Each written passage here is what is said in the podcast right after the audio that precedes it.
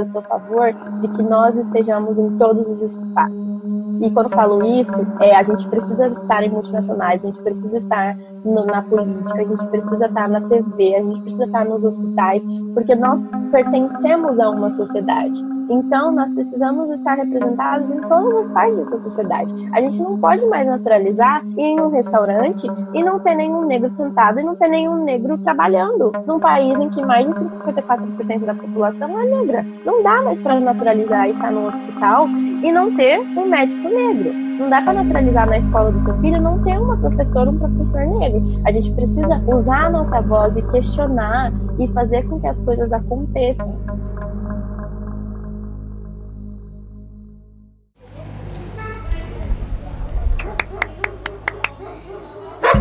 Eu sou Regiane Silva e esse é o Conversa de Portão, um podcast produzido pelo Nós Mulheres da Periferia em parceria com o UOL Plural, um projeto colaborativo do UOL com coletivos independentes.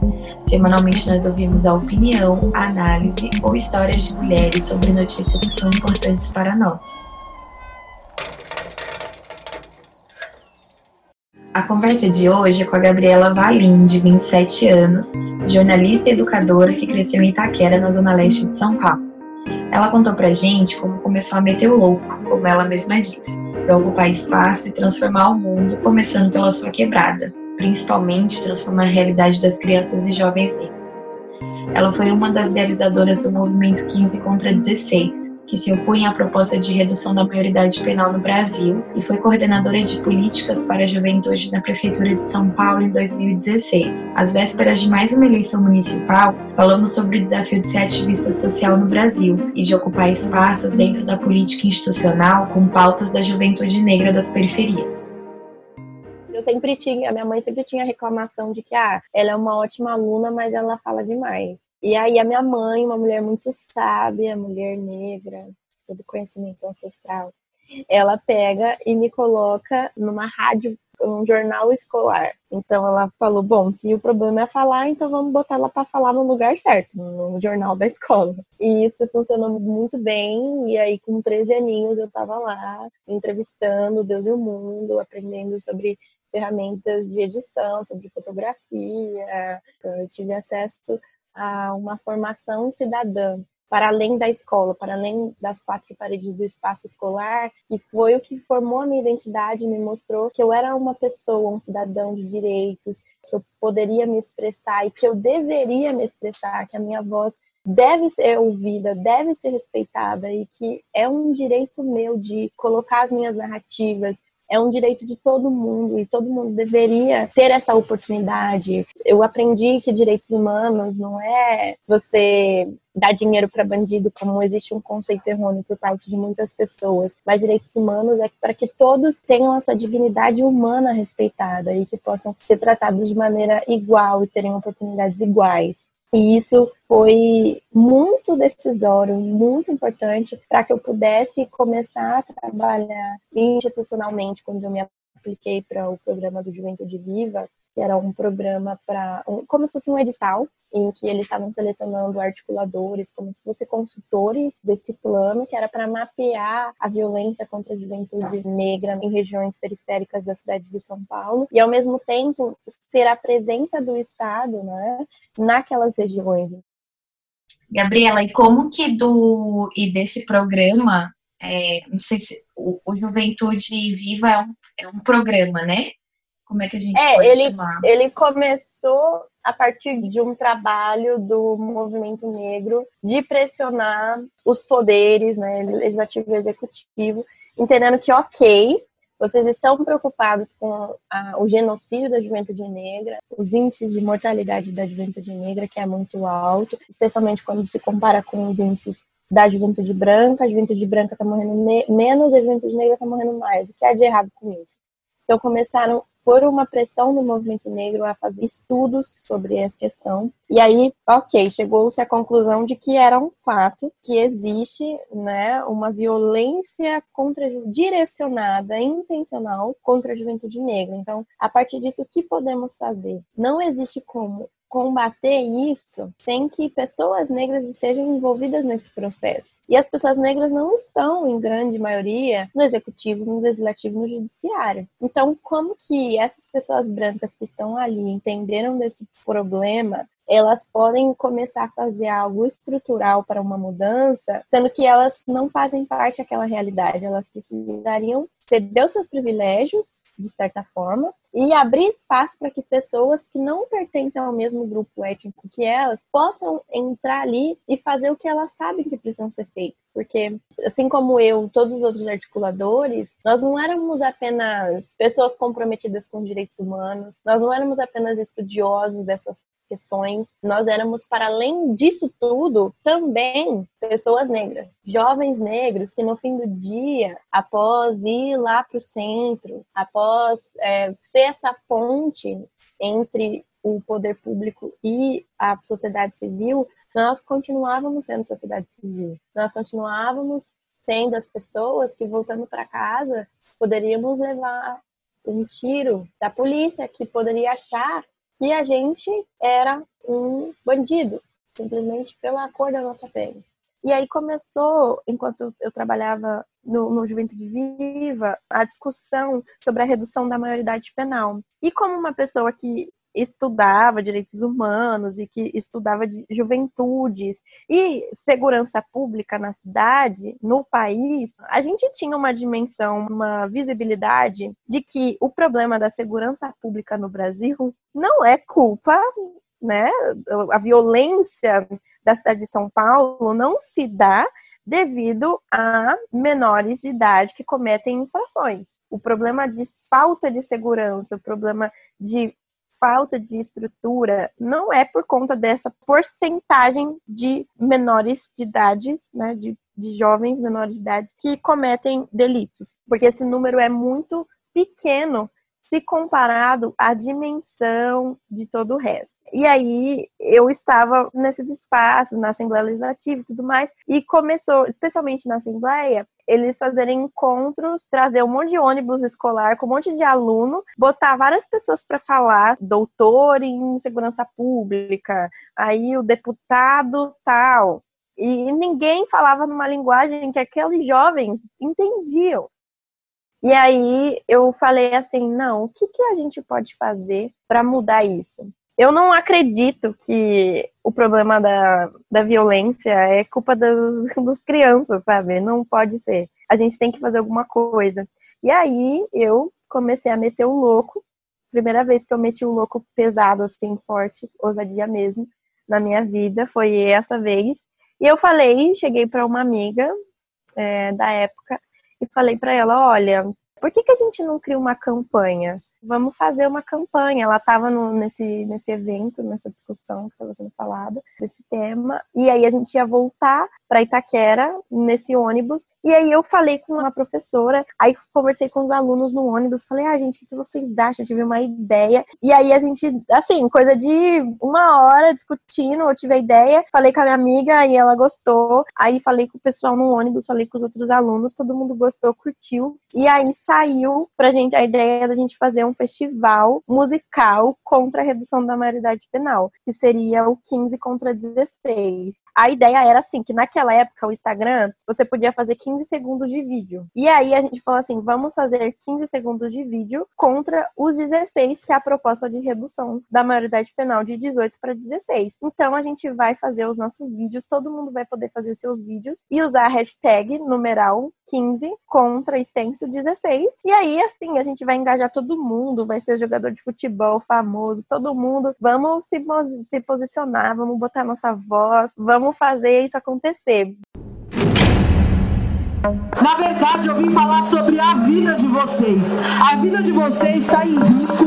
Não sei se vocês estão sabendo, mas é, o Estado está querendo reduzir a maioridade penal de 18 para 16.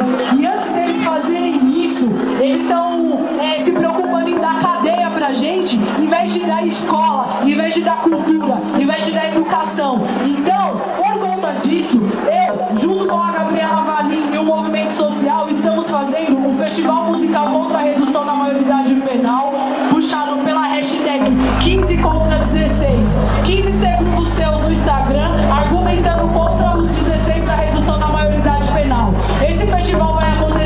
dia 28 de agosto.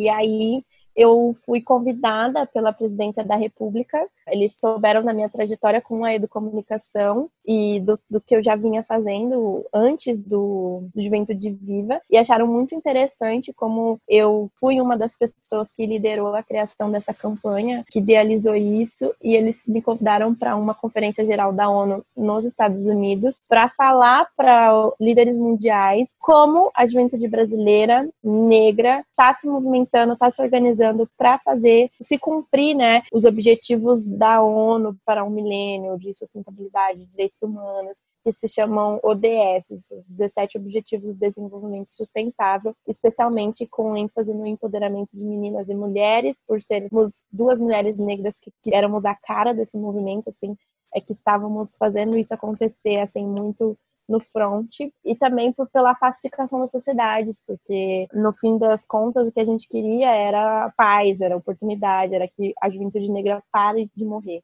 E foi muito incrível, porque eu não estava ali sozinha, sabe? Eu fui uma pessoa que foi ali representar milhões. Eu fui dizer o que só foi possível porque muitas pessoas estiveram ali dia e noite trabalhando por amor e fazendo isso acontecer do nada, sabe? Comecei a, a passar por alguns episódios de perseguição. Depois que aconteceu o 15 contra 16 e tudo mais. Três vezes eu fui seguida uma vez no metrô por um cara assim. E foi muito estranho isso. Ele tinha assim um arquétipo policial, não posso afirmar porque ele não estava usando a roupa e ele ficou bem parado na minha frente, ficou apertando, assim, um negócio do metrô, sabe aquele negócio que a gente segura? Ficou apertando com muita força Sim. e olhando, assim, com uma cara muito assustadora. E ele ficou várias estações fazendo isso, várias estações fixamente olhando para mim, apertando aquele negócio, tipo assim, olha o que eu posso fazer com você. E foi muito assustador, tipo assim, foi assim, eu fiquei muito com medo. E aí depois eu tava na Barra Funda, dois policiais, tipo, estavam me olhando, me olhando, me olhando. E aí eles passaram por mim, tipo assim, me deram uma.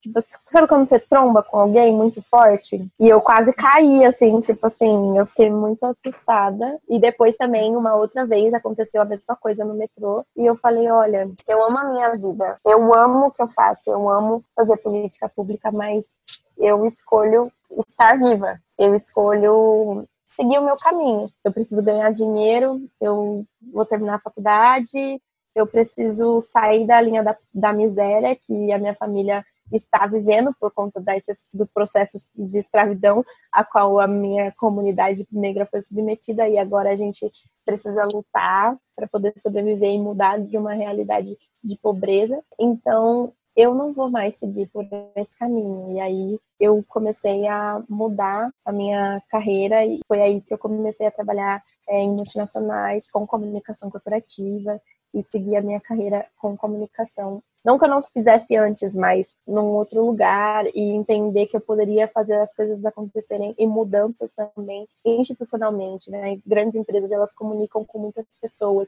elas empregam muitas pessoas e elas têm um poder de impactar a sociedade quando pessoas que têm esse pensamento estão lá fazendo essas coisas acontecerem. Então foi aí que eu fiz uma mudança de carreira. Não estou dizendo que não vale a pena trabalhar na política no Brasil. Não estou dizendo que você vai morrer se você fizer isso, mas eu estou dizendo que é muito perigoso quando a gente faz o que a gente acredita e a gente tem resultado. E para que pessoas parem de morrer, como a Marielle foi assassinada é, brutalmente, a gente precisa estar disposto, enquanto sociedade, a proteger as pessoas que estão lutando pela gente a gente precisa estar disposto a eleger vereadores que vão assumir compromisso com o nosso bairro. A gente precisa estar disposto a eleger deputados que vão estar em sintonia e vão pensar em iniciativas que vão beneficiar pessoas de várias faixa etárias, de várias etnias, de várias classes sociais. Eu preciso eleger um presidente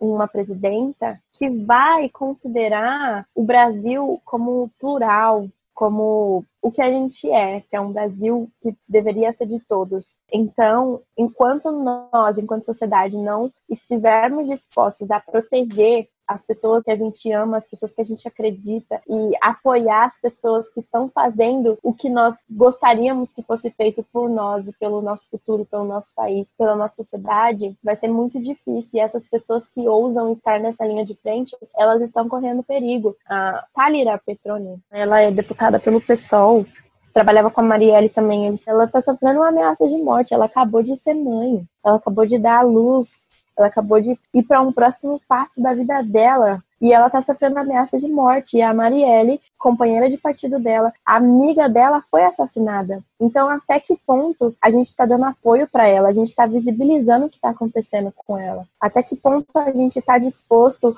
a dizer ah, o Brasil precisa mudar, mas fazer a nossa parte pela mudança, sabe?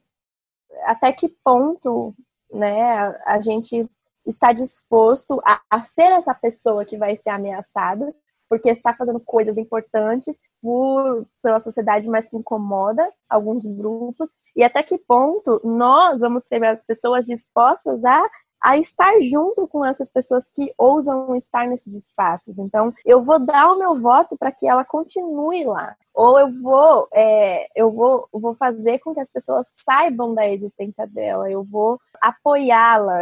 Então, assim, a gente precisa apoiar as, as pessoas que estão dispostas a pagar o preço de estar nesses lugares, porque não é fácil é perigoso, é doído, é sofrido, a gente sangra. E muitas pessoas acham que a gente está ganhando rios de dinheiro e nem é, sabe? O, tanto que você que eu tive que gastar com saúde mental para ficar bem, não fechava a conta do tanto que eu recebia. Eu queria te perguntar se você tinha referências políticas na sua vida, assim, lideranças políticas que faziam parte do seu referencial enquanto jovem, antes até de você entrar nesse, nesse teu caminho de, de ativismo tal, quem é que te que te inspirava. E hoje que figuras que você vê nesse lugar de representatividade política no Brasil que não necessariamente precisam estar na política institucional mas é mais para entender o que que você entende como referencial político sabe? Naquela época uma das minhas grandes referências que eu tive assim a oportunidade de abraçar, de, de ouvir e de falar, nossa, eu posso tudo que eu quiser, meu Deus! Ah! Foi a Alessi Brandão. Ela, eu tive a oportunidade de conhecer mais sobre o mandato dela, sobre o que ela vinha fazendo, não só na carreira, mas enquanto uma parlamentar. E foi assim, nossa, para mim foi muito inspirador, sabe? Eu falei assim, gente do céu, esse Brandão tá fazendo e acontecendo. Então, qualquer um pode, tipo, olha só essa mulher, com todos os anos que ela carrega, toda essa, né?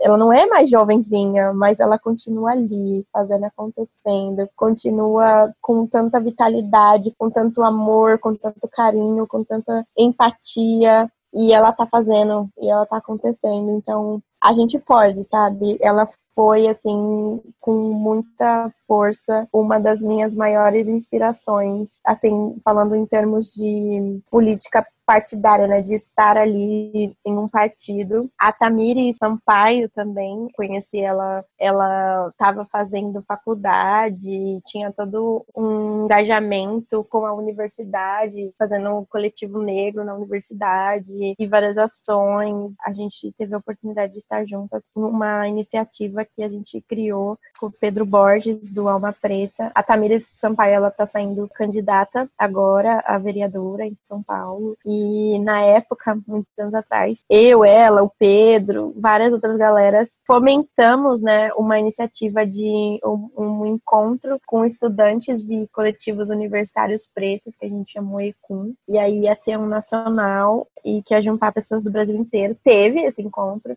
E aí eu fui responsável por articular esse encontro regionalmente, né, em São Paulo, na cidade de São Paulo. E aí, a Alessi Brandão, inclusive, ajudou a gente a conseguir esse espaço para fazer esse encontro. O Silvio de Almeida, que também era uma referência minha, é uma das maiores, assim, tipo, forever. Ele é incrível e sempre foi. Ele foi voluntariamente lá fazer essa aula para a gente. Foi ele, o Denis de Oliveira também, professor negro também da USP. O KLJ foi também voluntariamente tocar pra gente, KLJ, Direitos Nacionais, porque eles simplesmente acreditavam no que a gente estava fazendo, sabe? aquele lema, fé na juventude. A Eliane Dias também, ela trabalhava na Lesp naquela época, no SOS Racismo, ela também me apoiou. Inclusive, quando eu fui convidada para ir para a ONU, eu não tinha roupa, tipo, eu não tinha dinheiro, não tinha nada. E aí eu não tinha uma roupa para ir para a ONU, gente. Quem como, como que você vai para a ONU? Eu falei, meu Deus, não tenho. E aí eu, eu não comentei... tenho nem roupa para isso, né? Não tenho nem roupa para isso, literalmente. E eu comentei com ela e aí ela me emprestou roupa, sapato, relógio, várias coisas para eu poder ir, assim. Então, assim, pessoas e não são pessoas que mega eu convivi, não são amigos dos meus pais, são pessoas que a vida, né, a rua, tipo, o trabalho me apresentaram e que a gente conseguiu se conectar de uma forma muito bonita e que eu, eu admiro muito essas pessoas. Então, ter essas pessoas que, de certa forma, vão ser mentores, vão ser pessoas que vão te conduzir, abrir caminhos para você e mostrar as melhores decisões a serem tomadas quando você não tem certeza ou quando você realmente não sabe, é essencial para que você construa uma trajetória de sucesso. Então, eu sou muito grata a todas essas pessoas. Em alguns momentos a gente pode estar mais perto, em outros momentos mais distante, mas o importante é que as conexões que a gente cria ao longo da vida elas são poderosas para criar coisas incríveis, sabe? Não é sobre estar junto o tempo todo, não é sobre morar no mesmo bairro, no mesmo país, é sobre estar conectado. Então, a internet está aí, nos possibilita se conectar com pessoas que fazem o que a gente acredita e de apoiar um trabalho um dos outros e seguir fazendo coisas incríveis, mesmo que separados geograficamente, mas juntos por um mesmo propósito. Ai, Gabriela, eu queria te agradecer super pela nossa conversa. Acho que foi muito inspirador e eu acho que é um momento muito importante para a gente ouvir a juventude, a juventude negra da periferia. Obrigada, fiquei muito feliz e não desista. Acho que é importante a gente contar nossas histórias. Eu sou Regiane Silva e esse foi o Conversa de Portão, um podcast produzido pelo Nós Mulheres da Periferia em parceria com o UOL Plural, um projeto colaborativo do UOL com coletivos independentes. Semanalmente nós ouvimos a opinião, a análise ou histórias de mulheres sobre notícias que são importantes para nós. Você pode ouvir a gente no Spotify, Deezer, SoundCloud e por WhatsApp. É só se cadastrar na nossa lista de transmissão. Esse podcast foi produzido por Carol Moreno, trilha sonora e edição por Sabrina Teixeira Novaes e Camila Borges. Nesse episódio, utilizamos áudios da Renata Prado, em vídeo disponível na página do Facebook 15 contra 16, e tem apoio da organização Repórter Sem Fronteiras. Hoje eu fico por aqui e até a nossa próxima conversa de portão.